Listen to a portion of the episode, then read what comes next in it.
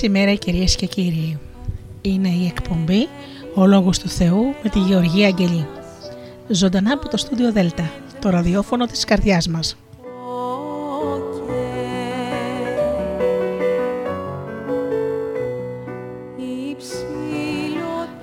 Αγαπημένοι μου φίλοι, ξεκινώ σήμερα μια νέα εκπομπή που θα γίνεται μία φορά το μήνα, μία Κυριακή στις 10 το πρωί. Σε αυτή την εκπομπή θα σας διαβάζω αποσπάσματα των Ευαγγελίων και των Ιερών Κειμένων στη δημοτική γλώσσα για να είναι κατανοητά σε όλους.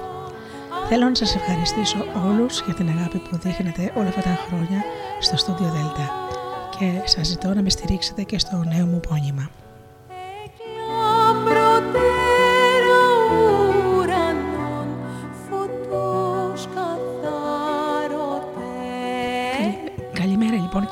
Κυριακή στους ακροατές του Studio Delta που πληκτρολογούν www.studiodelta.gr και βρίσκονται εδώ μαζί μας στη σελίδα του σταθμού.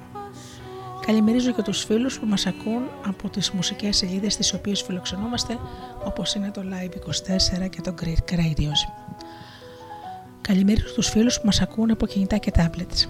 Επίσης, καλημερίζω και τους φίλους που μας ακούν από το καινούργιο μας app στο Google Play στην ενότητα ραδιόφωνο Ελλάδα FM. Να ευχαριστήσω και να καλημερίσω τους συνεργάτες μου, τον Τζίμι, την Αφροδίτη και την Ωρα.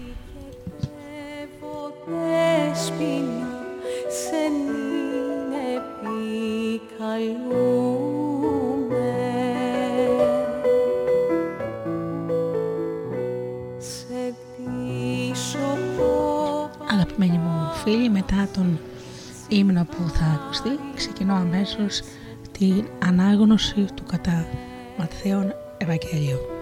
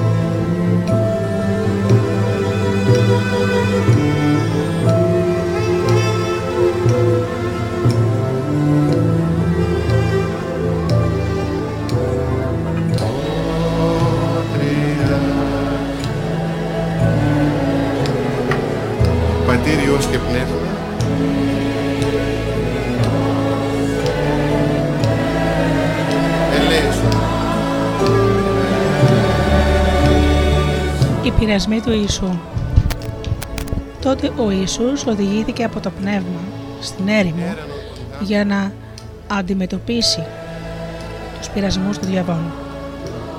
40 μέρες και 40 νύχτες δεν έφαγε τίποτα ο Ιησούς. Ύστερα όμως πείνασε. Τότε εμφανίστηκε αυτός που βάσει σε πειρασμό τους ανθρώπους και του είπε «Αν είσαι Υιός του Θεού, πες να γίνουν αυτές οι πέτρες ψωμιά». Ο Ιησούς, ο Ιησούς όμως το αποκρίθηκε ο άνθρωπος, λέει η γραφή, δεν ζει μόνο με ψωμί, αλλά με κάθε λόγο που βγαίνει από το στόμα του Θεού. Ύστερα τον οδήγησε ο διάβολος στην Άγια Πόλη της Ιερουσαλήμ. Και τον έστησε στο πιο ψηλό μέρος του ναού και του είπε: Αν είσαι ιό του Θεού, πέσε κάτω. Γιατί η γραφή λέει: Θα δώσει εντολή για σένα στους αγγέλους του και θα σε σηκώσουν στα χέρια τους, για να μην σκοντάψεις σε πέτρα το πόδι σου. Μα ο Ιησούς είπε Αλλού λέει η Γραφή δεν πρέπει να βάλεις σε δοκιμασία τον Κύριο τον Θεό σου.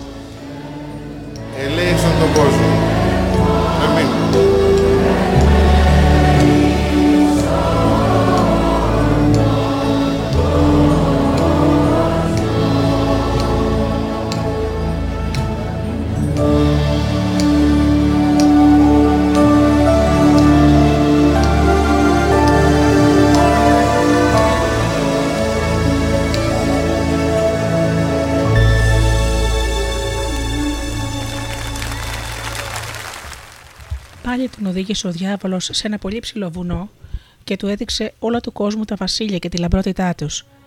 Ύστερα του είπε: Όλα αυτά θα σου τα δώσω, αν πέσεις και με προσκυνήσεις. Ο Ιησούς όμως του απάντησε: Φύγε από μπροστά μου, Σατανά. Η γραφή το λέει καθαρά: Μόνο τον Κύριο, τον Θεό σου, θα προσκυνάς και μόνο αυτόν θα λατρεύεις. Τότε ο διάβολος άφησε τον Ιησού και άγγελοι Θεού ήρθαν και τον υπηρετούσαν.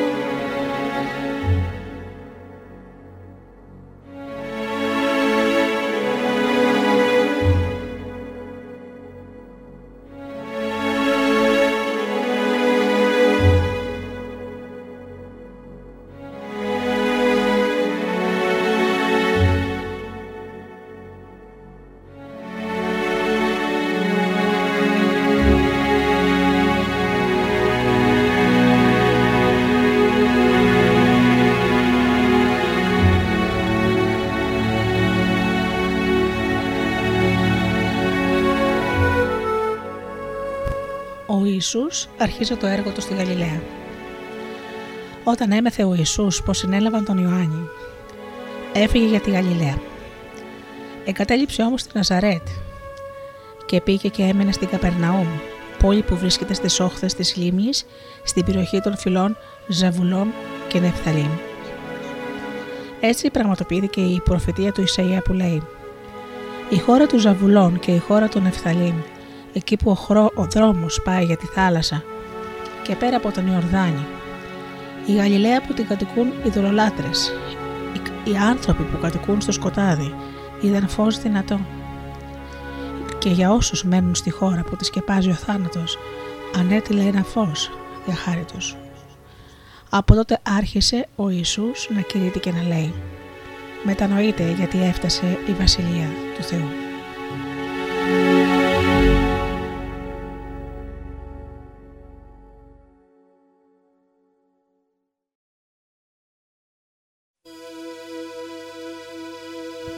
Η κλίση των πρώτων μαθητών. Καθώς ο Ιησούς περπατούσε στην όχθη της λίμνης της Γαλιλαίας, είδε δύο αδέλφια, το Σίμωνα που τον έλεγαν και Πέτρο, και τον αδερφό του τον Ανδρέα να ρίχνουν τα δίχτυα στη λίμνη γιατί ήταν ψαράδες. Ακολουθήστε με τους λέει και θα σας κάνω ψαράδες ανθρώπων. Και αυτοί αμέσως άφησαν τα δίχτυα και τον ακολούθησαν. Προχωρώντας πιο πέρα από εκεί, είδε δύο άλλους αδελφούς, τον Ιάκωβο, γιο του Ζεβεδαίου και τον αδελφό του τον Ιωάννη.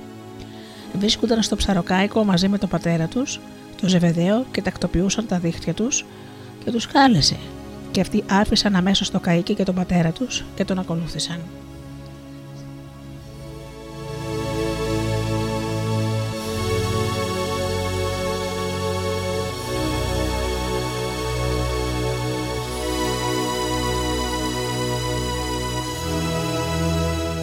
Δράση στη Γαλιλαία Ο Κύριος περιόδευε όλη τη Γαλιλαία. Δίδασκε στις συναγωγές τους κήρυτε το χαρμόσυνο μήνυμα για τον ερχομό της Βασιλείας του Θεού και γιάτρευε τους ανθρώπους από κάθε ασθένεια και κάθε δύναμια. Η φήμη του απλώθηκε σε όλη τη Συρία. Το έφερναν όλους όσοι έπασχαν από διάφορα νοσήματα και τους τυραννούσαν κάθε είδους ασθένειες, όπως ακόμα δαιμονισμένους, επιληπτικούς και παράλυτους και τους γιάτρευε. Και τον ακολούθησε πολλοί κόσμος από τη Γαλιλαία, τη Δεκάπολη, τα Ιεροσόλυμα και την Ιουδαία και από την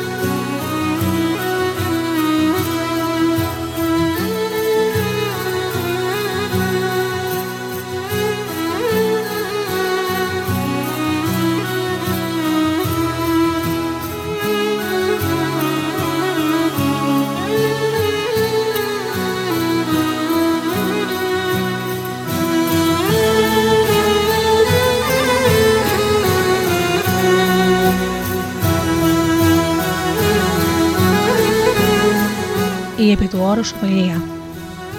Όταν ο Ιησούς είδε τα πλήθη, ανέβηκε στο όρος, κάθισε και οι μαθητές του ήλθαν κοντά του. Τότε εκείνος άρχισε να τους διδάσκει με αυτά τα λόγια. Οι μακαρισμοί. Μακάρι όσοι νιώθουν τον εαυτό τους φτωχό μπροστά στο Θεό, γιατί η δική τους είναι, γιατί δική τους είναι η Βασιλεία του Θεού.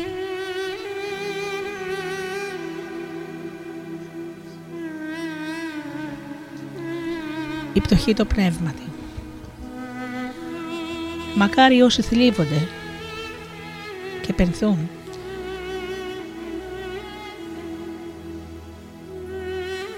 και το κακό που κυριαρχεί στον κόσμο γιατί αυτοί θα παρηγορηθούν από το Θεό.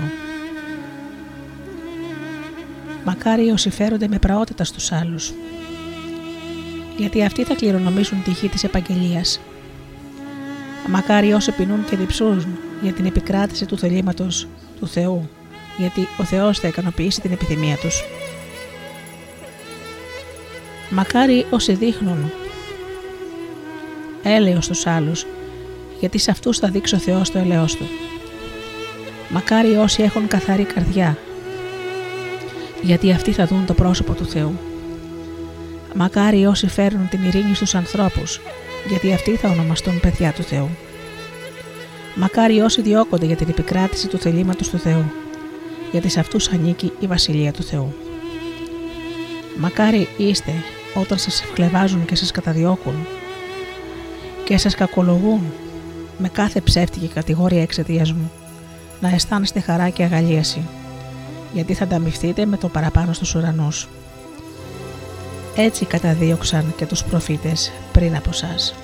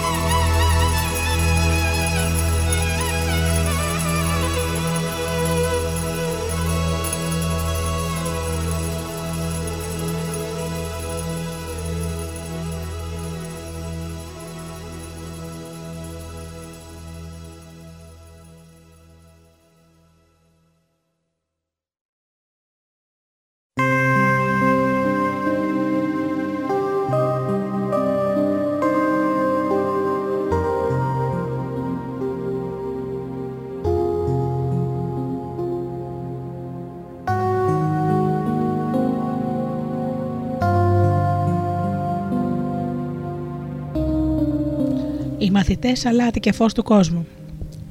Ό,τι είναι το αλάτι για την τροφή, είστε κι εσείς για τον κόσμο. Αν το αλάτι χάσει την αρμύρα του, πώς θα την ξανααποκτήσει; Δεν χρησιμεύει πια σε τίποτα. Το πετούν έξω στο δρόμο και το πατούν οι άνθρωποι. Εσείς είστε το φως για τον κόσμο. Μια πόλη χτισμένη ψηλά στο βουνό. Δεν μπορεί να κρυφτεί. Οι άνθρωποι όταν ανάψουν το λιχνάρι δεν το βάζουν κάτω από το δοχείο με το οποίο μετρούν το σιτάρι, αλλά το τοποθετούν στο λιχνοστάτη για να φωτίζει όλους τους ανθρώπους του σπιτιού. Έτσι να λάμψει και το δικό σας φως μπροστά στους ανθρώπους, για να δουν τα καλά σας έργα και να, και να δοξολογήσουν τον ουράνιο πατέρα σας. Ο Ιησούς και ο νόμος Μην νομίζετε πως ήρθα για να καταργήσω τον νόμο ή τους προφήτες δεν ήρθα για να τα καταργήσω, αλλά για να τα πραγματοποιήσω. Σας βεβαιώνω πως όσο υπάρχει ο κόσμος έως τη συντελειά του, δεν θα πάψει να ισχύει ούτε ένα γιώτα ή μια οξία από τον νόμο. Όποιος λοιπόν καταργήσει ακόμα και μία από τις πιο μικρές εντολές αυτού του νόμου και διδάξει έτσι τους άλλους θα θεωρηθεί ελάχιστος στη Βασιλεία του Θεού ενώ όποιος τη στηρίσει όλες και διδάξει έτσι και τους άλλους, αυτός θα θεωρηθεί μεγάλος στη Βασιλεία του Θεού. Γι' αυτό να έχετε υπόψη σας ότι αν η ευσέβειά σας δεν ξεπεράσει την ευσέβεια των γραμματέων και των φαρισαίων, δεν θα πείτε στη Βασιλεία του Θεού. Έχετε ακούσει την αντολή που δόθηκε παλιά στους προγόνους σας. Να μην κάνεις φόνο και όποιος κάνει φόνο πρέπει να καταδικαστεί από το τοπικό δικαστήριο εγώ όμως σας λέω πως ακόμα και όποιος οργίζεται εναντίον του αδελφού του χωρίς λόγο πρέπει να καταδικαστεί από το τοπικό δικαστήριο. Και όποιος πει τον αδελφό του ρακά, δηλαδή ανόητο, πρέπει να καταδικαστεί από το μεγάλο συνέδριο. Και όποιος τον πει μωρέ, δηλαδή ηλίθιο, πρέπει να καταδικαστεί στη φωτιά της κόλασης. Γι' αυτό όταν προσφέρεις το δώρο σου στο ναό και εκεί θυμηθείς πως ο αδελφός σου έχει κάτι εναντίον σου Άφησε εκεί μπροστά στο θυσιαστήριο του ναού τον δώρο σου και πήγε να συμφιλειωθεί πρώτα με τον αδερφό σου και ύστερα έλα να προσφέρεις το δώρο σου. Κοίταξε να συμβιβαστείς γρήγορα με τον αδεδικό σου. Όσο ακόμα βρίσκεσαι στον δρόμο προς το δικαστήριο, γιατί ύστερα ο αντίδικο θα σε παραδώσει στο δικαστή και ο δικαστής θα σε παραδώσει στο δεσμοφύλακα και αυτός θα σε κλείσει στη φυλακή. Σε διαβεβαιώνω πως δεν θα μπορέσεις να βγεις από εκεί πριν ξεπληρώσεις και το τελευταίο δίλεπτο. Η Μιχία. Ακούσατε επίσης πως δόθηκε στους προγόνους μας η εντολή μη μοιχεύσεις. Εγώ όμως σας λέω πως όποιος βλέπει μια γυναίκα με πονηρή επιθυμία έχει και όλα διαπράξει μέσα του μοιχεία για αυτήν. Και αν είναι κάτι τόσο σπουδαίο σαν το δεξί σου μάτι, σε σκανταλίζει, βγάλ το και πέταξέ το γιατί σε συμφέρει να χάσεις ένα μέλος σου παρά να ρηχτεί όλο το σώμα σου στην κόλαση.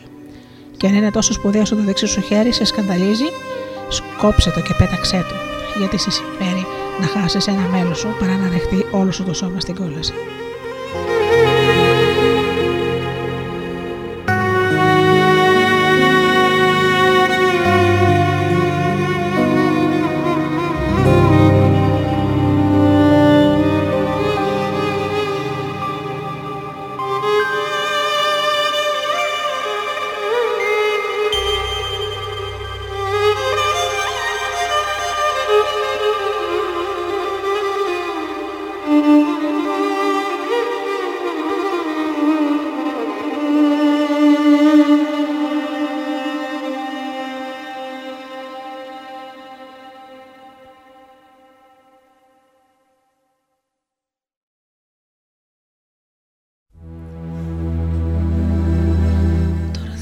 Θα ακούσετε ένα από τα αγαπημένα μου πολιτικία με την Εκταρία Καρατζή.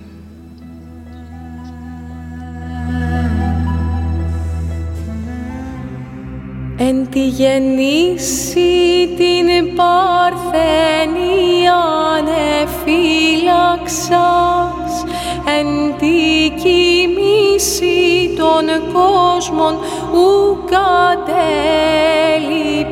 Θεοτόκε μετέστης προς την ζωή μητήρη υπάρχουσα τη ζωής και τες πρεσβείες τεσές λυτρουμένη εκ θάνατου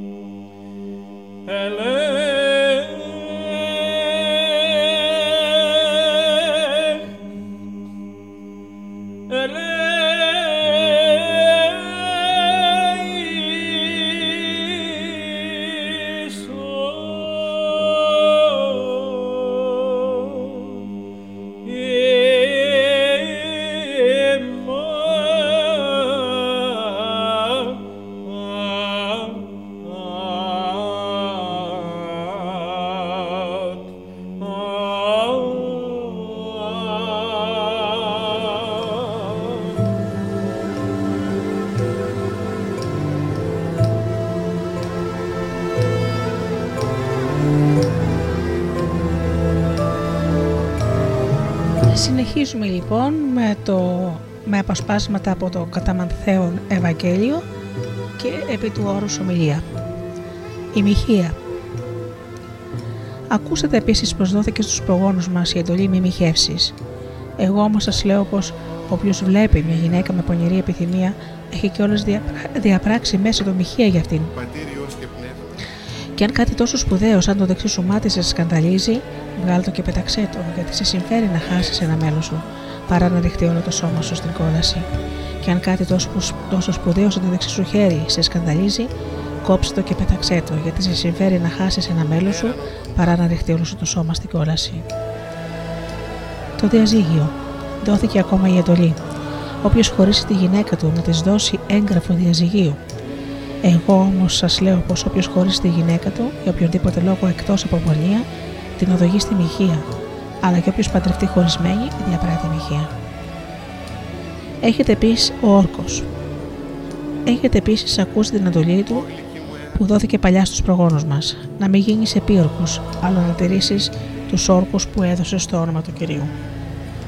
Εγώ όμως σας λέω να μην ορκίζεστε καθόλου, ούτε στον ουρανό, γιατί είναι ο θρόνος του Θεού, ούτε στη γη, γιατί είναι το σκαμιό που κουμπάνε τα πόδια του, ούτε στα ερωσόλυμα, γιατί είναι η πόλη του Θεού του Μεγάλου Βασιλιά. Αλλά ούτε στο κεφάλι σου να ορκιστείς, γιατί δεν μπορείς να κάνεις ούτε μία τρίχα του άσπρη ή μαύρη. Το ναι, το ναι σας να είναι ναι και το όχι σας να είναι όχι. Κάθε τι πέρα από αυτά προέρχεται από τον πονηρό. Η ανταπόδοση. Έχετε επίσης ακούσει πως δόθηκε η εντολή να ανταποδίδει οφθαλμών αντιοφθαλμού και οδόντα επί οδόντο. Εγώ όμως σας λέω να μην, αντιστέκετε στον, να μην αντιστέκεστε στον κακό άνθρωπο. Αλλά αν κάποιος χτυπήσει στο δεξί μάγουλο, γύρισέ του και το άλλο. Και αν κάποιος θέλει να σε πάει στο δικαστήριο για να σου πάρει το πουκάμισο, άφησέ του και το πανοφόρα. Και αν σε πάρει κάποιος αγκαρία για ένα μίλι, πήγαινε μαζί του δύο. Σε εκείνον που σου ζητάει κάτι, να το το δίνεις. Και αν κάποιος θέλει να του δανείσεις κάτι, να μην το αρνηθείς.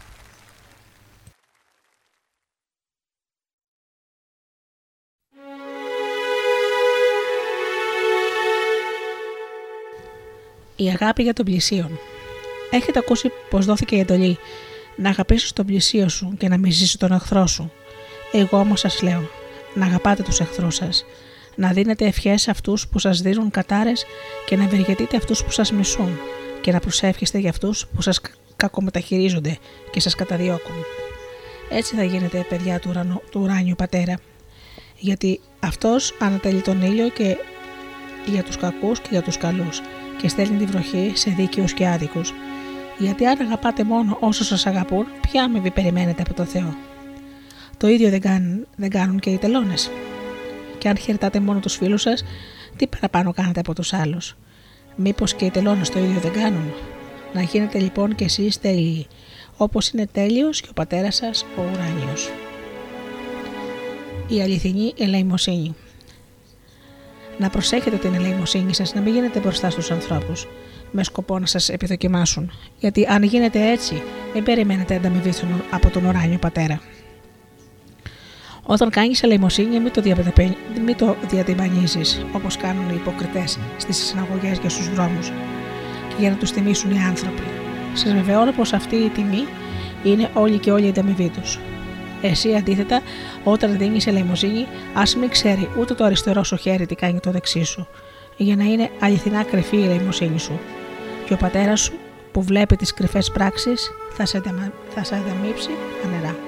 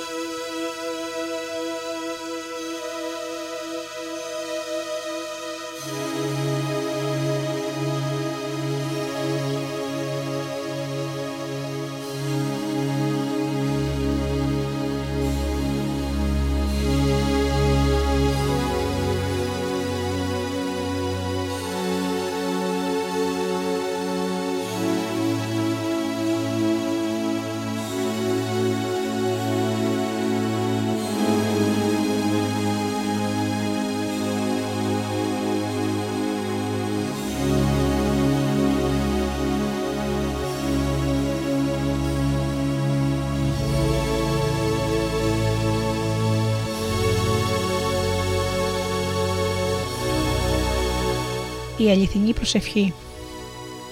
Και όταν προσεύχεσαι να μην είσαι σαν τους υποκριτές που τους αρέσει να στέκονται και να προσεύχονται στις συναγωγές και στα σταυροδρόμια για να κάνουν καλή εντύπωση στους ανθρώπους.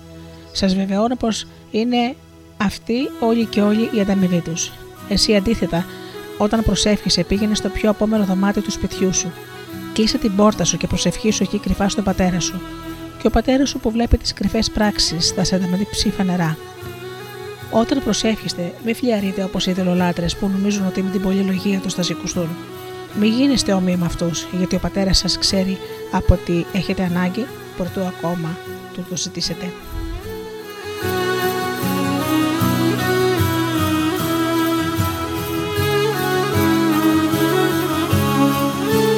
Και τώρα η Κυριακή προσευχή το Πάτερ, το πάτερ ημών στη Δημοτική. Εσείς λοιπόν έτσι να προσεύχεστε. Πατέρα μας που βρίσκεσαι στους ουρανούς, κάνε να σε δοξάσουν όλοι ως Θεό, να έλθει η βασιλεία σου, να γίνει το θέλημά σου και από τους ανθρώπους όπως γίνεται και από τους ουράνιες δυνάμεις. Δώσε μας σήμερα τον απαραίτητο για τη ζωή μας άρτο και χάρισέ μας τα χρέη των αμαρτιών μας, όπως και εμείς τα χαρίζουμε στους δικούς μας οφειλέτες. Και μη μας αφήσεις να πέσουμε σε πειρασμό, αλλά γλίτωσέ μας από τον πονηρό. Γιατί σε σένα ανήκει παντοτινά η βασιλεία, η δύναμη και η δόξα. Αμήν.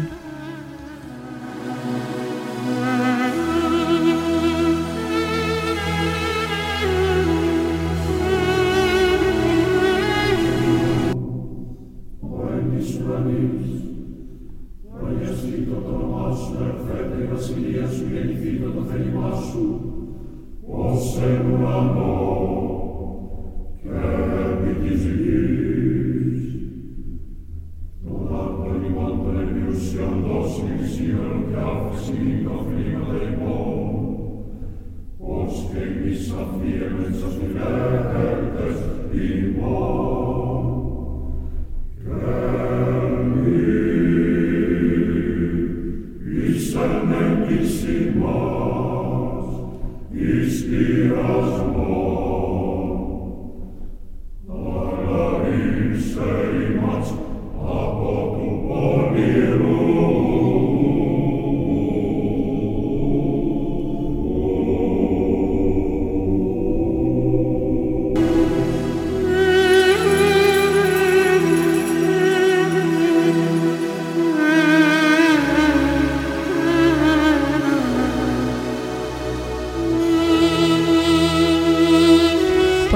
Υπόθεση της θεϊκής συγνώμης.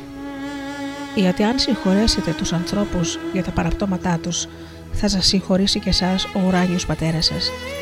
Αν όμως δεν συγχωρήσετε τους ανθρώπους τα παραπτώματά τους, ούτε και ο πατέρας σας θα συγχωρήσει τα δικά σας παραπτώματα.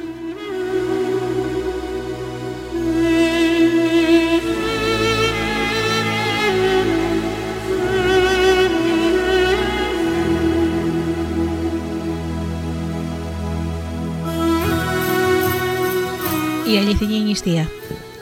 Όταν νηστεύεστε, να μην, γίνετε, να μην γίνεστε σκυθροποί, όπως οι υποκριτές που παραμορφώνουν την όψη τους για να δείξουν στους ανθρώπους πως νηστεύουν. Σας βεβαιώνω πως έτσι έχουν κιόλας λάβει την ανταμοιβή τους. Εσύ αντίθετα το νηστεύεις, περιποιήσου τα μαλλιά σου και νύψε το πρόσωπό σου, για να μην φανείς στους ανθρώπους η νηστεία σου, αλλά στον πατέρα σου, που βλέπει τις κρυφές πράξεις σου. Και ο πατέρας σου, που σε βλέπει τις κρυφές πράξεις σου, θα σου το αποδώσει τα πάντα φανερά. Ο αληθινός θησαυρός. Μην μαζεύετε θησαυρούς πάνω στη γη, όπου σας, τους αφανίζει ο σκόρος και η σκουριά και όπου οι κλέφτες κάνουν διαρρήξεις και τους κλέβουν. Αντίθετα να μαζεύετε θησαυρούς στον ουρανό, όπου δεν τους αφανίζουν ούτε ο σκόρος ούτε η σκουριά και όπου οι κλέφτες δεν κάνουν διαρρήξεις και δεν τους κλέβουν. Γιατί όπου είναι ο θησαυρός σας, εκεί θα είναι και η καρδιά σας. Το λιχνάρι του σώματος το λιχνάρι του σώματος είναι τα μάτια. Αν λοιπόν τα μάτια σου είναι γερά, όλο το σώμα σου θα είναι στο φως. Αν όμως τα μάτια σου είναι χαλασμένα, όλο το σώμα σου θα είναι στο σκοτάδι. Και αν το φως που έχεις μεταβληθεί σε σκοτάδι, σκέψου πόσο θα είναι το σκοτάδι. Ο Θεός και το χρήμα. Κανείς δεν μπορεί να είναι δούλος σε δύο κυρίως, γιατί ή θα μεσήσει τον ένα ή θα αγαπήσει τον άλλο ή θα στηριχθεί στον έναν ή θα περιφρονήσει τον άλλον. Δεν μπορείτε να είστε δούλοι στο Θεό και στο χρήμα. Το άγχος για τη ζωή. Γι' αυτό λοιπόν σας λέω, μην με ρημνάτε για τη ζωή σας, τι θα φάτε και τι θα πηγείτε, ούτε για το σώμα σας, τι θα ντυθείτε. Η ζωή δεν είναι σπουδαιότερη από την τροφή και το σώμα δεν είναι σπουδαιότερο από τον τίσιμο. Κοιτάξτε τα πουλιά που δεν σπέρνουν ούτε θερίζουν, ούτε συνάζουν αγαθά σε αποθήκες κι όμως ο ουράνιος πατέρας σας τα τρέφει. Εσείς δεν αξίζετε πολύ περισσότερα από αυτά. Και έπειτα ποιος από εσά μπορεί με το άγχος του να προσθέσει ένα πύχη στο αναστημά του; Γιατί τόσο άγχος για το τίσιμό σας. Α σας διδάξουν τα αγιόκρινα πώ μεγαλώνουν. Δεν κοπιάζουν ούτε γνέθουν. Κι όμως σας βεβαιώνω πως ούτε ο Σολομών σε όλη του τη μεγαλοπρέπεια δεν δινόταν όπως ένα από αυτά. Αν όμως ο Θεός δίνει έτσι το αγριόχορτο που σήμερα υπάρχει και αύριο θα το ρίξουν στη φωτιά, δεν θα φροντίσει πολύ περισσότερο για εσά ο λιγόπιστοι. Μην έχετε λοιπόν το άγχος και να μην αρχίσετε να λέτε τι θα φάμε και τι θα πιούμε ή τι θα ντυθούμε. Γιατί για όλα αυτά αγωνιούν όσοι δεν εμπιστεύονται το Θεό. Ο ουράνιο όμως πατέρας σας ξέρει καλά ότι έχετε ανάγκη από όλα αυτά και γι' αυτό πρώτα απ' όλα να επιζητείτε την βασιλεία του Θεού και την επικράτηση του θελήματός του και όλα Αυτά θα ακολουθήσουν. Μην αγωνιάτε λοιπόν για το αύριο, γιατί η αυριανή μέρα θα έχει τις δικές της φροντίδες. Φτάνουν οι έγνοιες της κάθε μέρας.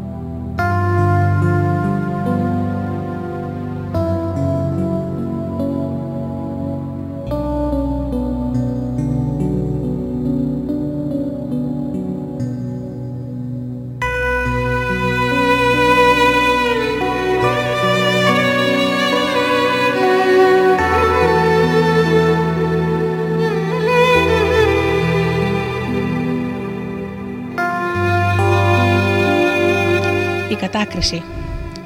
Μην κρίνετε τους ανθρώπους σας για να μην σας κρίνει και εσάς ο Θεός. Με το κριτήριο που κρίνετε θα κρυθείτε και με το μέτρο που μετράτε θα μετρηθείτε. Πώς μπορείς και βλέπεις το σκουπιδάκι στο μάτι του αδελφού σου και δεν νιώθεις ένα ολόκληρο δοκάρι στο δικό σου μάτι; Ή πώς θα πεις στον αδελφό σου άφησε με να σου βγάλω το σκουπιδάκι από το μάτι σου όταν έχεις ένα ολόκληρο δοκάρι στο δικό σου μάτι. Υποκριτή, βγάλε πρώτα από το μάτι σου το δοκάρι και τότε θα δεις καθαρά και θα μπορέσεις να βγάλεις το σκουπιδάκι από το μάτι του αδελφού σου.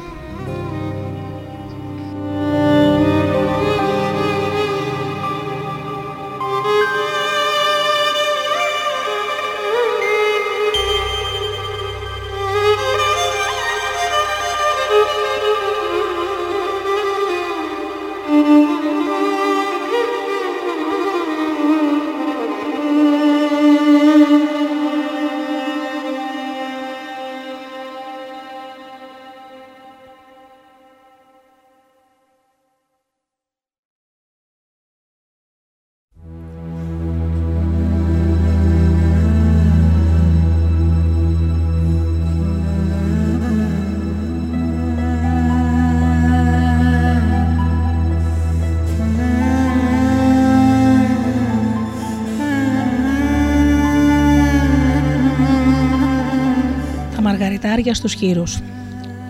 Μη δώσετε τα άγια πράγματα στους σκύλους, ούτε να πετάξετε μαργαριτάρια στους χείρους, γιατί αλλιώς οι χείροι θα τα καταπατήσουν με τα πόδια τους και οι σκύλοι θα στραφούν εναντίον σας και θα σας καταξισκήσουν. Η ικανοποίηση των ετοιμάτων της προσευχής. Ζητάτε και θα σας δοθεί, ψάχνετε και θα βρείτε, χτυπάτε την πόρτα και θα σας ανοιχτεί γιατί όποιος ζητάει λαμβάνει και όποιος ψάχνει βρίσκει και όποιος χτυπά το ανοίγεται. Μα και ποιος από εσάς, αν του ζητήσει το παιδί του ψωμί, θα του δώσει λιθάρι, ή αν του ζητήσει ψάρι, θα του δώσει φίδι; Αφού λοιπόν εσείς, παρόλο που είστε αμαρτωλοί, ξέρετε να δίνετε στα παιδιά σας καλά πράγματα, πόσο περισσότερο, πολύ περισσότερο ο ουράνιος πατέρας σας θα δώσει αγαθά σε όσους του τα ζητούν; Ο χρυσός κανόνας. Όλα όσα θέλετε να σας κάνουν οι άλλοι, αυτά να τους κάνετε κι εσείς. Σε αυτό συνοψίζονται ο νόμος και οι προφήτες. Η στενή πύλη και η δύσκολη οδός. Μπείτε από τη στενή πύλη γιατί είναι πλατιά η πύλη και η ευρύχωρη οδός που οδηγεί στο χαμό και πολλοί μπαίνουν από αυτήν. Είναι στενή η πύλη και γεμάτη δυσκολίες η οδός που οδηγεί στη ζωή και λίγοι είναι εκείνοι που τη βρίσκουν ψευδοπροφήτες. Φυλαχτείτε από τους ψευδοπροφήτες που σας έρχονται ντυμένοι σαν πρόβατα, από μέσα τους όμως είναι λύκοι αρπακτικοί. Θα τους καταλάβετε από τα έργα τους. Μήπως μαζεύουν από τα γκάθια στα φύλλα ή από το τριβόλια σίκα. Ένα καλό δέντρο κάνει καλούς καρπούς, ένα το άχρηστο δέντρο κάνει άχρηστους καρπούς. Δεν μπορεί το καλό δέντρο να κάνει άχρηστους καρπούς, ούτε το άχρηστο δέντρο να κάνει καλούς καρπούς και όποιο δέντρο δεν κάνει καλούς καρπούς, το κόβουν και το ρίχνουν στη φωτιά. Θα τους καταλάβετε λοιπόν από τους καρπούς τους.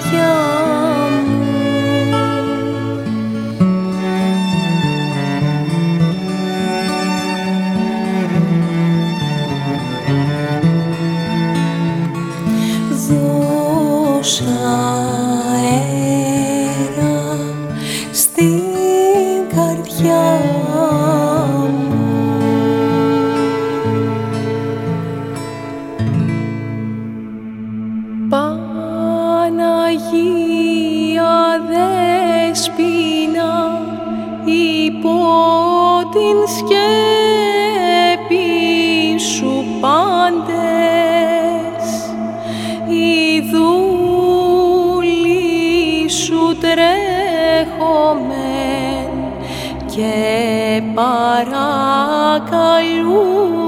σε η ανάξη. Προφθασόν και λύτρωσε ημάς από πάσης περιστάσεως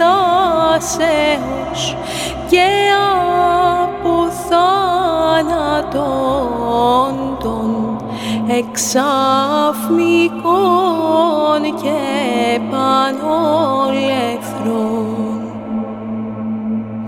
είδαμεν ότι δίνασε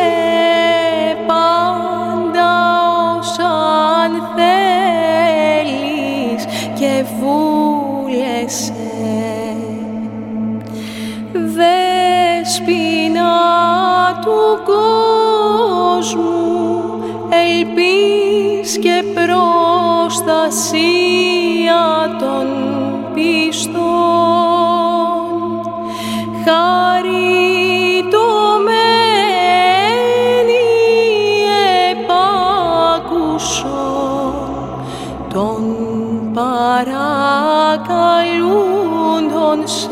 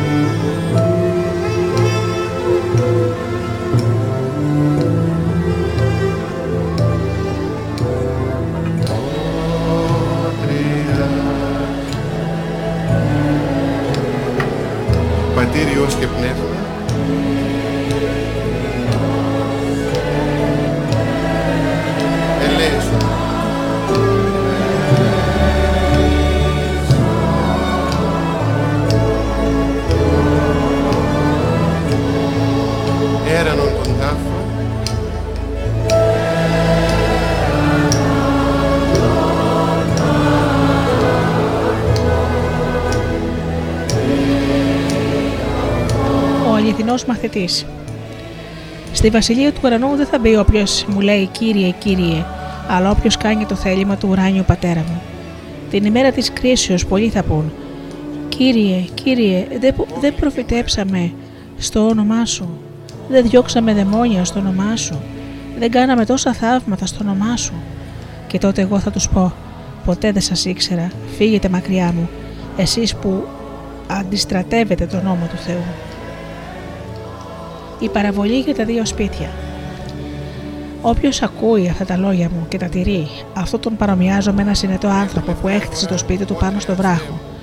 Έτσι, όταν ήρθε η βροχή και πλημμύρισαν τα ποτάμια και φύσηξαν οι άνεμοι και έπεσαν ορμητικά πάνω σε εκείνο το σπίτι, δεν γκρεμίστηκε, γιατί είχε θεμελιωθεί πάνω στο βράχο.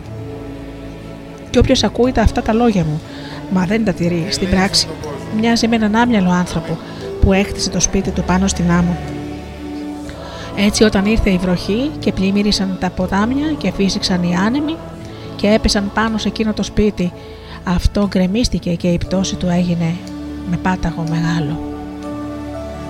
Ο Ιησούς αληθινός δάσκαλος Όταν τελείωσε ο Ιησούς με αυτά τα λόγια, ο κόσμος είχε εντυπωσιαστεί βαθιά από τη διδασκαλία του, γιατί τους δίδασκε με αυθεντία και όχι όπως οι γραμματείς. Η θεραπεία του λεπρού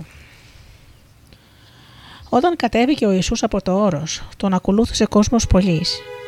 Ένας λεπρός τον πλησίασε, τον προσκύνησε και του είπε «Κύριε, αν θέλεις, μπορείς να με καθαρίσεις από τη λέπρα». Ο Ιησούς άπλωσε το χέρι και τον άγγιξε και του είπε «Θέλω να καθαριστείς από τη λέπρα». Και αμέσως καθαρίστηκε από τη λέπρα του. Του λέει τότε ο Κύριος «Πρόσεξε, μην το πεις σε κανέναν, Για να τους αποδείξεις όμως ότι θεραπεύτηκες, πήγαινε να δείξεις τον εαυτό σου στον ιερέα και προσέφερε το δώρο που έχει καθορίσει ο Μωυσής. Η θεραπεία του δούλου του εκατόνταρχου. Μόλις μπήκε ο Ιησούς στην Καπερναούμ, τον πλησίασε ένας εκατόνταρχος και τον παρακαλούσε με αυτά τα λόγια. Κύριε, ο δούλος μου είναι κάτοικος κατάκητος στο σπίτι, παράλυτος και υποφέρει φοβερά. Και ο Ιησούς του λέει: Εγώ θα έρθω και θα τον θεραπεύσω. Ο εκατόνταρχος του αποκρίθηκε: Κύριε, δεν είμαι άξιος να σε δεχτώ στο σπίτι μου. Πες όμως μόνο ένα λόγο και θα γιατρευτεί ο δούλος μου. Είμαι κι εγώ άνθρωπος κάτω από εξουσία και έχω στρατιώτη στη διοίκησή μου.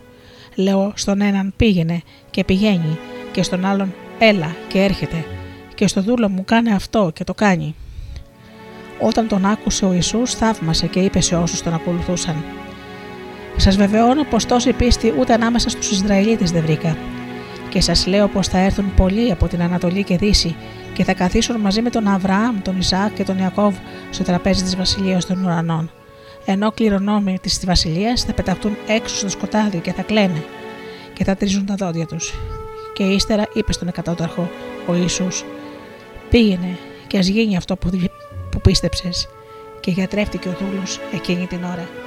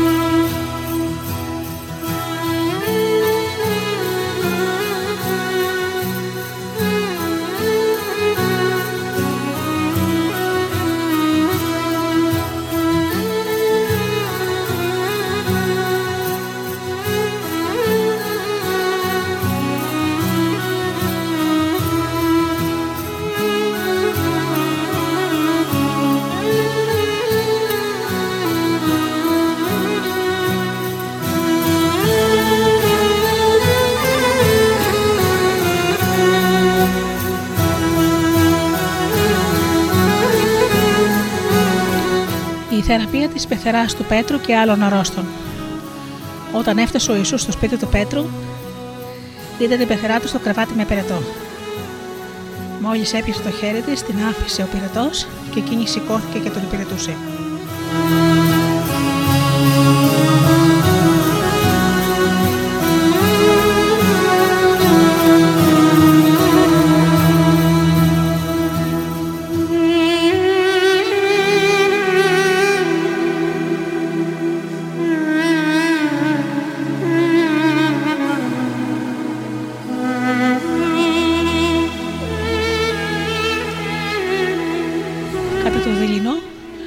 Έφεραν πολλούς δαιμονισμένους και μετά, μόνο με το λόγο του, έδιωχνε τα πονηρά πνεύματα.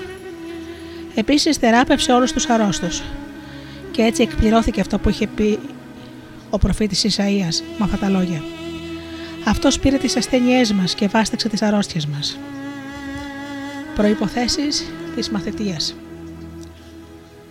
Όταν είδε ο Ιησούς να τον τριγυρίζει πολλοί κόσμος, έδωσε την εντολή να περάσουν στην απέναντι όχθη της λίμνης. Τον πλησίασε τότε ένας γραμματέας και του είπε «Διδάσκαλε, θα σε ακολουθήσω όπου και αν πας». Ο Ιησούς του λέει «Οι αλεπούδες έχουν καταφύγιο και τα, φουλιά, και τα πουλιά έχουν φωλιές. Ο Υιός του Θεού όμως δεν έχει που να γύρει το κεφάλι». Ένας πάλι από τους μαθητές του του είπε «Κύριε, άφησε με να πάω πρώτα να θάψω τον πατέρα μου». Ο Ιησούς όμως του είπε «Ακολούθησέ με και άφησε τους νεκρούς να θάψουν τους νεκρούς τους». Η κατάπαυση της τρικυμίας Ο Ιησούς μπήκε στο πλοιάριο και τον ακολούθησαν και οι μαθητές του. Ξαφνικά έγινε μεγάλη τρικυμία στη λίμνη έτσι που τα κύματα σκέπαζαν το πλοιάριο.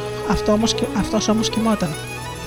Πήγαν τότε οι μαθητές του και τον ξύπνησαν λέγοντας «Κύριε σώσε μας, χανόμαστε» και τους λέει «Ο λιγόπιστοι γιατί είστε δειλοί» Μετά σηκώθηκε και επιτίμησε τους ανέμους και τη θάλασσα και έγινε απόλυτη γαλήνη. Και οι άνθρωποι είπαν γεμάτη κατάπληξη «Ποιος είναι αυτός που τον επακούνε οι άνεμοι και η θάλασσα» η θεραπεία των δαιμονισμένων στη Γέργεσα. Όταν έφτασε στην απέναντι όχθη στην περιοχή των Γεργεσινών, τον ασυνάντησαν δύο δαιμονισμένοι που έρχονταν από τα μνήματα, τόσο φοβεροί που κανένας δεν τολμούσε να περάσει από εκείνο τον δρόμο. Και με καραβιές το έλεγαν «Τι δουλειά έχεις εσύ με μας, Ιε του Θεού, ήρθες εδώ να μας βασανίσεις πριν την ώρα μας» Μακριά από αυτούς έφωσκε ένα μεγάλο κοπάδι χείρων. Και οι δαίμονες τον παρακαλούσαν λέγοντας: Αν είναι να μας διώξεις, άφησε με να πάμε στο κοπάδι των χείρων. Και εκείνος τους είπε: Πηγαίνετε. Αυτοί βγήκαν και πήγαν στο κοπάδι των χείρων. Και όλο το κοπάδι όρμησε και γκρεμίστηκε στη λίμνη και πνίγηκαν μέσα στα νερά. Οι βοσκοί έφυγαν, πήγαν στην πόλη και ανάγγειλαν όλα τα συμβάντα και ό,τι έγινε με τους δαιμονισμένους. Βγήκε τότε όλη η πόλη να συναντήσει τον Ιησού και όταν τον είδαν τον παρακάλεσαν να φύγει από την περιοχή τους. Η θεραπεία του παράλυτου Ο Ιησούς επιβιβάστηκε στο πλοίο, διέσχισε τη λίμνη και ήρθε στην πόλη του. Τότε του έφεραν ένα παράλυτο ξαπλωμένο σε ένα κρεβάτι. Όταν ο Ιησούς είδε την πίστη τους, είπε στον παράλυτο Θάρρος παιδί μου, σου συγχωρέθηκαν οι αμαρτίες σου. Τότε μερικοί από τους γραμματείς είπαν μέσα τους «Μα αυτός προσβάλλει το Θεό». Ο Ιησούς όμως που κατάλαβε τις σκέψεις τους είπε «Γιατί κάνετε πονηρές σκέψεις, τι είναι ευκολότερο να πω, σου συγχωρούνται οι αμαρτίες ή να πω σήκω και περπάτα». Για να μάθετε λοιπόν πως ο Υιός του ανθρώπου έχει την εξουσία να συγχωρεί αμαρτίες πάνω στη γη, λέει στον παράλυτο Σήκω, παρά το κρεβάτι σου και πήγαινε στο σπίτι σου. Εκείνος σηκώθηκε και πήγε στο σπίτι του. Όταν ο κόσμος το είδε αυτό, έμειναν κατάπληκτοι και δοξολόγησαν τον Θεό που έδωσε τέτοια εξουσία στους ανθρώπους.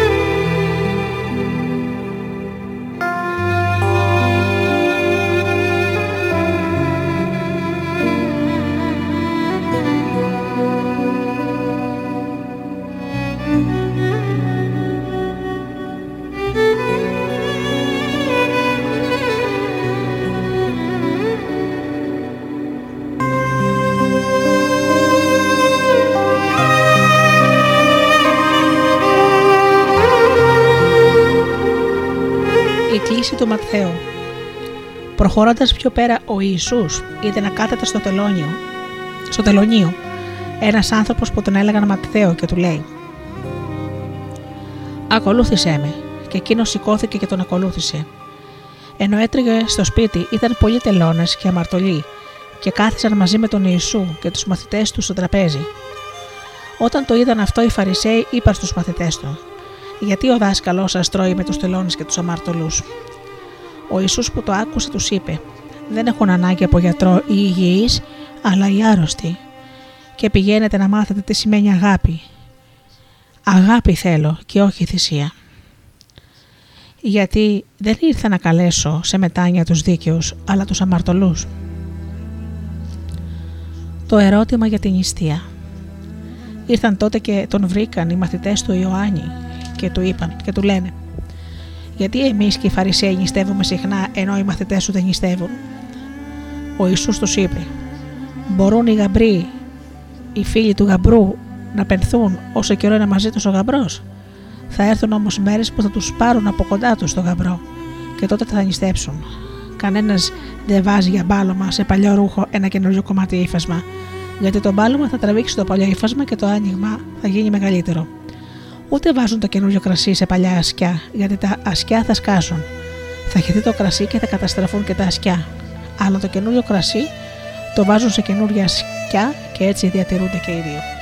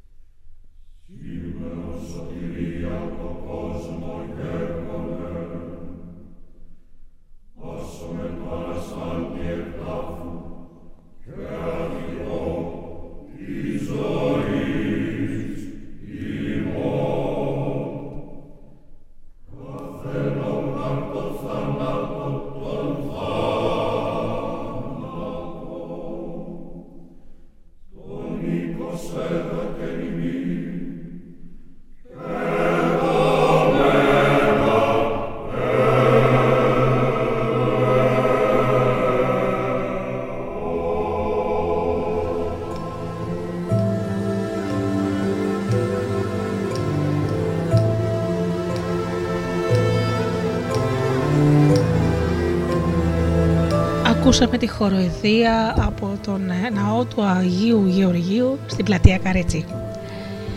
Σας ε, συγχυστώ όσοι δεν έχετε πάει ακόμα να πάτε να παρακολουθήσετε την Ιερή Λειτουργία.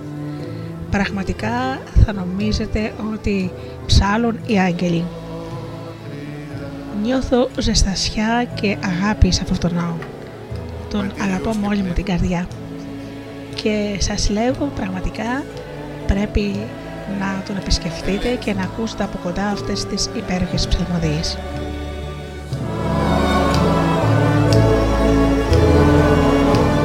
Η θεραπεία της γυναίκας με την αιμορραγία και η Ανάσταση της κόρης του Άρχοντα.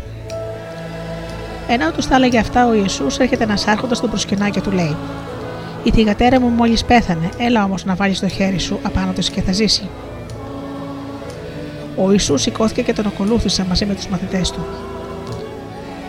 Μια γυναίκα που υπέφερε από αιμορραγία 12 χρόνια τον πλησίασε και τότε από πίσω και άγγιξε την άκρη από το ρούχο του. Γιατί έλεγε από μέσα της: Και μόνο να αγγίξω το ρούχο θα σωθώ. Ο Ιησούς γύριζε την είδη και της είπε: Θάρρος κόρη μου, η πίστη σου σε έσωσε. Και από εκείνη την ώρα θεραπεύτηκε η γυναίκα. Όταν έφτασε ο Ιησούς στο σπίτι του Άρχοντα και είδε τους μουσικούς που ήρθαν για την παιδεία και τον κόσμο, ταραγμένο τους λέει «Φύγετε γιατί το κοριτσάκι δεν πέθανε, αλλά κοιμάται» και τον περιγελούσαν. Όταν έβγαλαν έξω τον κόσμο, μπήκε μέσα, την έπεισε από το χέρι και το κοριτσάκι σηκώθηκε και η φήμη του διαδόθηκε σε όλη την περιοχή εκείνη.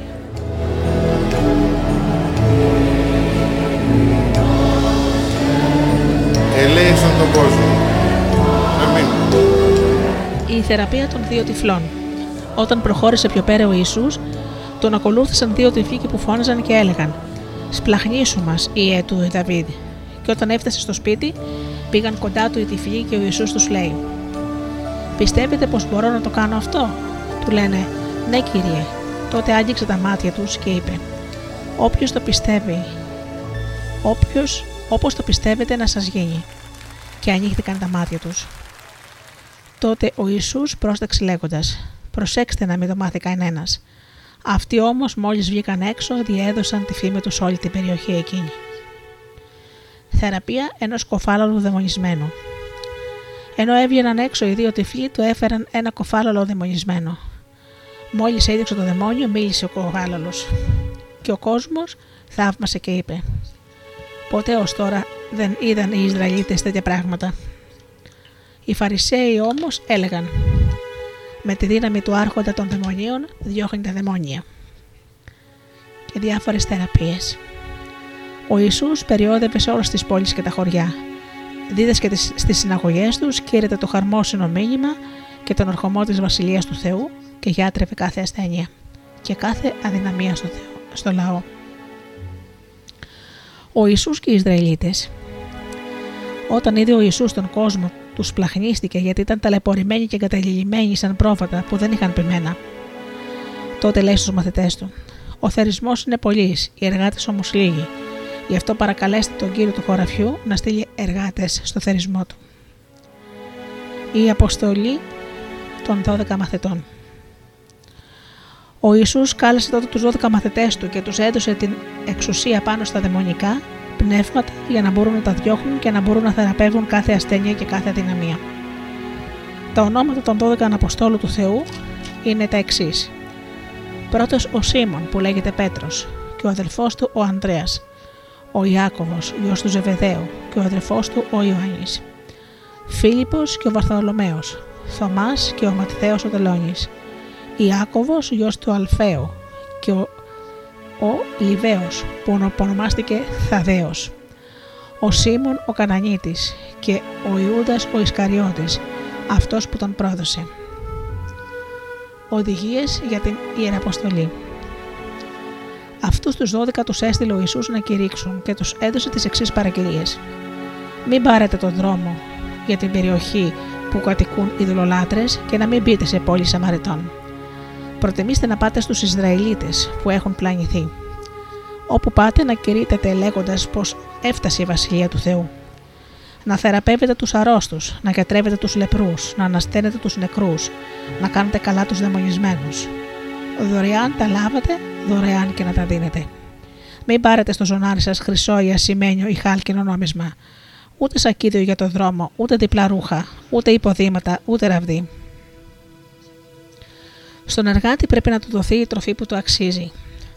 Σε όποια πόλη ή χωριό και αν μπείτε, εξετάστε ποιος είναι άξιος εκεί για να σας δεχτεί και μείνετε εκεί ώσπου να φύγετε.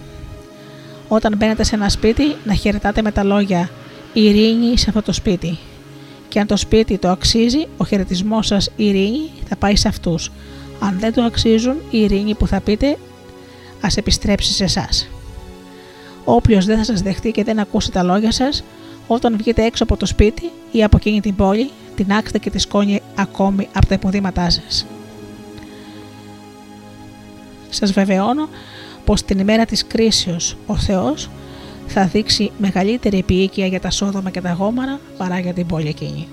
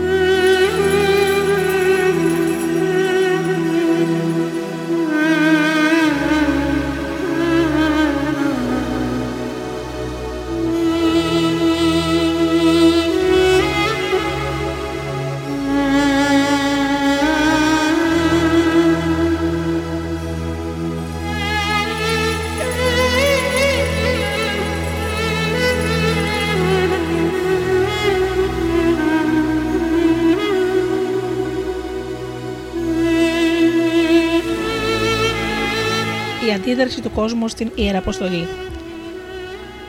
Σας στέλνω σαν πρόβατα ανάμεσα στους λύκους. Να έχετε τη σύνηση που έχουν τα φίδια και την ακαιρεότητα που έχουν τα περιστέρια. Φυλαχτείτε από τους ανθρώπους, γιατί θα σας παραδώσουν σε δικαστήρια και θα σας μαστιγώσουν στις συναγωγές τους. Θα σας οδηγήσουν μπροστά σε άρχοντες και βασιλιάδες εξαιτίας μου, για να δώσετε μαρτυρία για μένα σε αυτούς και τους οδολολάτρες. Και όταν σας σύρουν στα δικαστήρια, μην αγωνιάτε για το τι θα πείτε ή πώς θα το πείτε, ο Θεός θα σας φωτίσει εκείνη την ώρα τι να πείτε, γιατί δεν θα είστε εσείς που μιλάτε, αλλά το πνεύμα του πατέρα σας που θα μιλάει μέσα σας.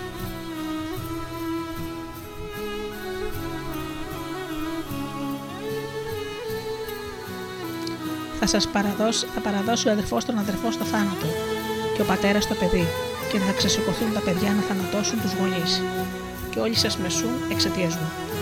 Όποιος όμως μείνει σταθερός ως τέλος αυτό θα σωθεί. Όταν σας καταδιώκουν σε μία πόλη, φύγετε στην άλλη. Σας βεβαιώνω πως δεν θα προλάβετε να τελειώσετε με τις πόλεις του Ισραήλ και θα έρθει ο ιό των ανθρώπων. Δεν υπάρχει μαθητής πιο πάνω από το δάσκαλο, ούτε δούλος πιο πάνω από τον κύριο του. Είναι αρκετό για το μαθητή να γίνει όπως ο δασκαλός του και για το δούλο όπως ο κυριό του.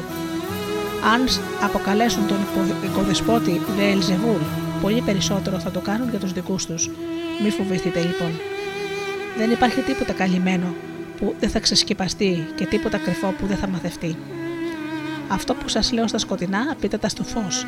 Και αυτό που θα ακούτε ψιθυριστά στα αυτή, διακηρύξτε το από τους εξώστες. Μη φοβηθείτε αυτούς που σκοτώνουν το σώμα, αλλά δεν μπορούν να σκοτώσουν την ψυχή. Αντίθετα, να φοβηθείτε όποιον μπορεί να καταστρέψει ψυχή και σώμα στην κόλαση. Ένα ζευγάρι σπουργίτια δεν πουλιέται για ένα μόνο ασάριο. Κι όμως ούτε ένα από αυτά δεν πέφτει στη γη χωρίς το θέλημα του πατέρα σας. Όσο για εσάς, ο Θεός έχει μετρημένες και τις τρίχε της κεφαλής σας. Μη φοβηθείτε λοιπόν, γιατί εσείς αξίζετε περισσότερο από πολλά σπουργίτια.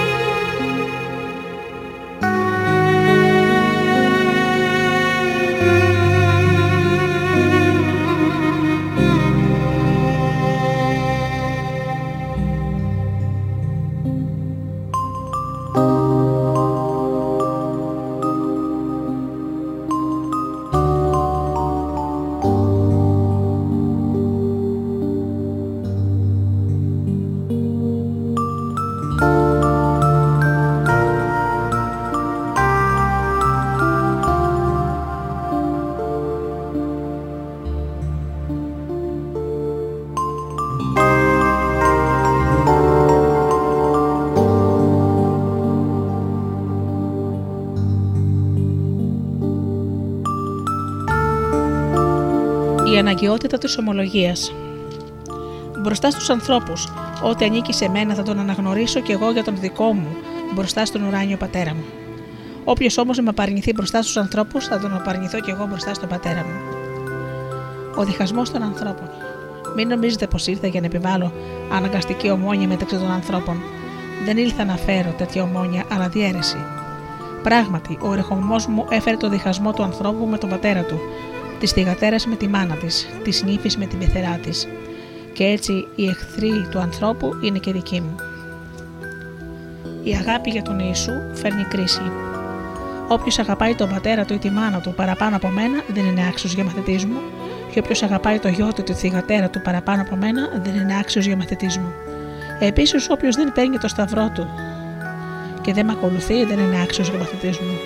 Όποιος προσπαθήσει να σώσει τη ζωή του θα τη χάσει, και όποιος χάσει τη ζωή του για μένα θα τη σώσετε. Η στάση απέναντι στους Αποστόλους. Όποιος δέχεται εσάς, δέχεται εμένα. Και όποιος δέχεται εμένα, δέχεται αυτόν που με έστειλε στον κόσμο.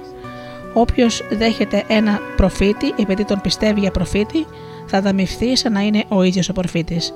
Επίσης, όποιος δέχεται ένα ευσεβή γιατί τον πιστεύει για ευσεβή, αυτός θα ανταμυφθεί σαν να είναι ο ίδιος ευσεβής.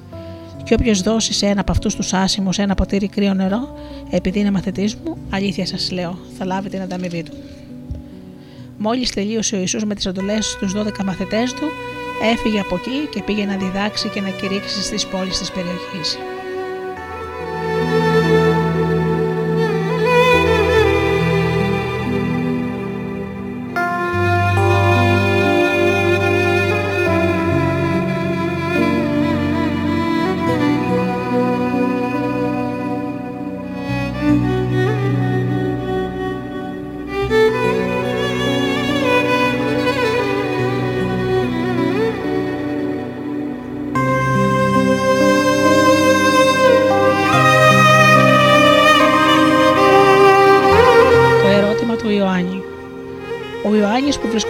Βρισκόταν στη φυλακή άκουσε για τα έργα του Χριστού και έστειλε δύο από τους μαθητές του να τον ρωτήσουν «Εσείς ο Μεσσίας που πρόκειται να έλθει ή περιμένουμε κανέναν άλλον» Ο Ιησούς το αποκρίθηκε «Να πάτε και να πείτε στον Ιωάννη αυτά που ακούσατε και βλέπετε.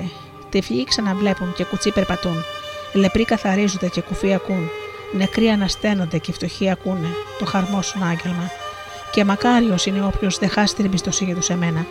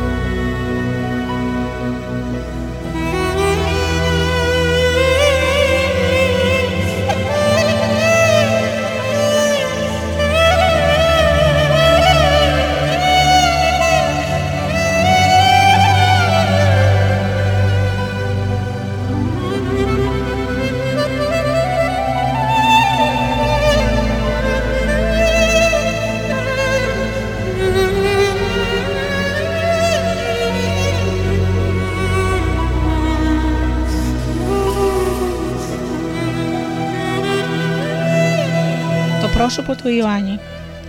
Ενώ έφευγαν επισταλμένοι του Ιωάννη, ο Ιησούς άρχισε να μιλάει για αυτόν στον κόσμο. Τι βγήκατε να δείτε στην έρημο, ένα καλάμι που το πάει πέρα εδώ Θεοάνεμος, ή μήπως βγήκατε να δείτε κανέναν ντυμένο σε πολυτερού ρούχα; Αυτοί που φορούν τα πολυτερή, τα πολυτελή ρούχα βρίσκονται στην ανάκτορα. Εσείς όμως τι βγήκατε να δείτε, κανέναν προφήτη; Ναι, σας βεβαιώνω μάλιστα πως αυτός είναι περισσότερο από προφήτης, γιατί είναι αυτός για τον οποίο λέει η γραφή. Εγώ στέλνω τον εγκυλιοφόρο μου πριν από, με, πριν από σένα, για να προετοιμάσει τον δρόμο σου. Σας βεβαιώνω πως μάνα δεν γέννησε ως τώρα άνθρωπο πιο μεγάλο από τον Ιωάννη του Βαπτιστή. Ο πιο μικρός όμως στη βασιλεία του Θεού είναι μεγαλύτερός του. Από τότε που εμφανίστηκε ο Ιωάννης ο Βαπτιστής ως τώρα, η βασιλεία του Θεού κερδίζεται με προσπάθεια και την κατακτούν αυτοί που αγωνίζονται. Γιατί όλοι οι προφήτες και ο νόμος προφήτεψαν τον Ιωάννη και αν θέλετε να το παραδεχτείτε, αυτός είναι ο Ηλίας που έμελε να έρθει. Όποιος έχει αυτιά για να ακούει, ας ακούει.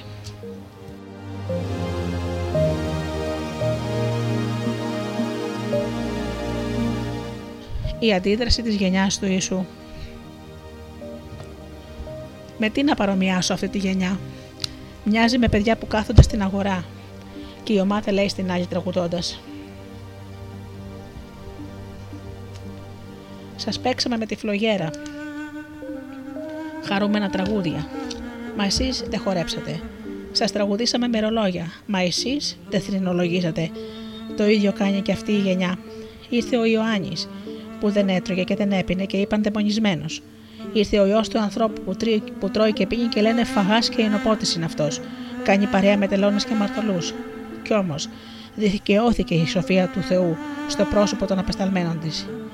Τότε άρχισε να κατακρίνει τις πόλεις που έγιναν τα πιο πολλά θαύματά του, γιατί δεν μετανόησαν. Άλλη μονό σου χωραζίν, άλλη μονό σου βυθαϊσδά. Γιατί αν γίνονται στην Τύρο και στη Σιδώνα όσα θαύματα έγιναν σε εσάς, οι κάτοικοι τους θα είχαν μετανοήσει από καιρό φορώντας ρούχα πένθυμα και βάζοντας τάχτη στα μαλλιά τους. Γι' αυτό σας βεβαιώνω πως ο Θεός θα δείξει μεγαλύτερη επίοικια στη μέρα της κρίσεως για την Τύρο και τη Σιδώνα παρά για εσά. Και εσύ, Καπερναού, που υψώθηκες από τα ουράνια, θα κατέβεις στα τρεις βαθά του Άδη, γιατί αν τα θαύματα που έγιναν σε σένα γίνονταν στα Σόδομα, δεν είχαν διατηρηθεί σαν σήμερα. Γι' αυτό σας βεβαιώνω πως ο Θεός θα δείξει μεγαλύτερη επίοικια την μέρα της κρίσεως για τα Σόδομα παρά για σένα.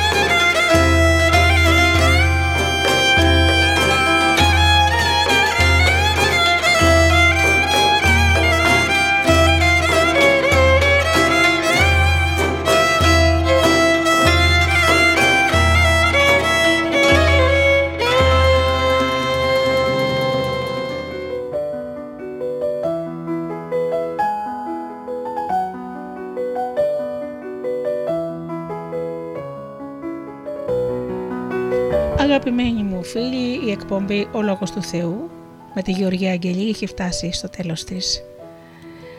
Από σήμερα και μια Κυριακή το μήνα θα σας διαβάζω τα Ιερά Κείμενα στη Δημοτική Γλώσσα. Ανανεώνω λοιπόν το ραντεβού μου για τον Ιούνιο όπου θα σας αναγγείλω στο Facebook και στις σελίδες μου στο Instagram και LinkedIn ε, θα αναγγείλω την ημερομηνία της επόμενης εκπομπής.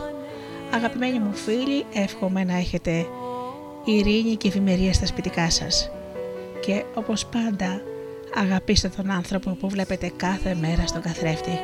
Καλό σας απόγευμα.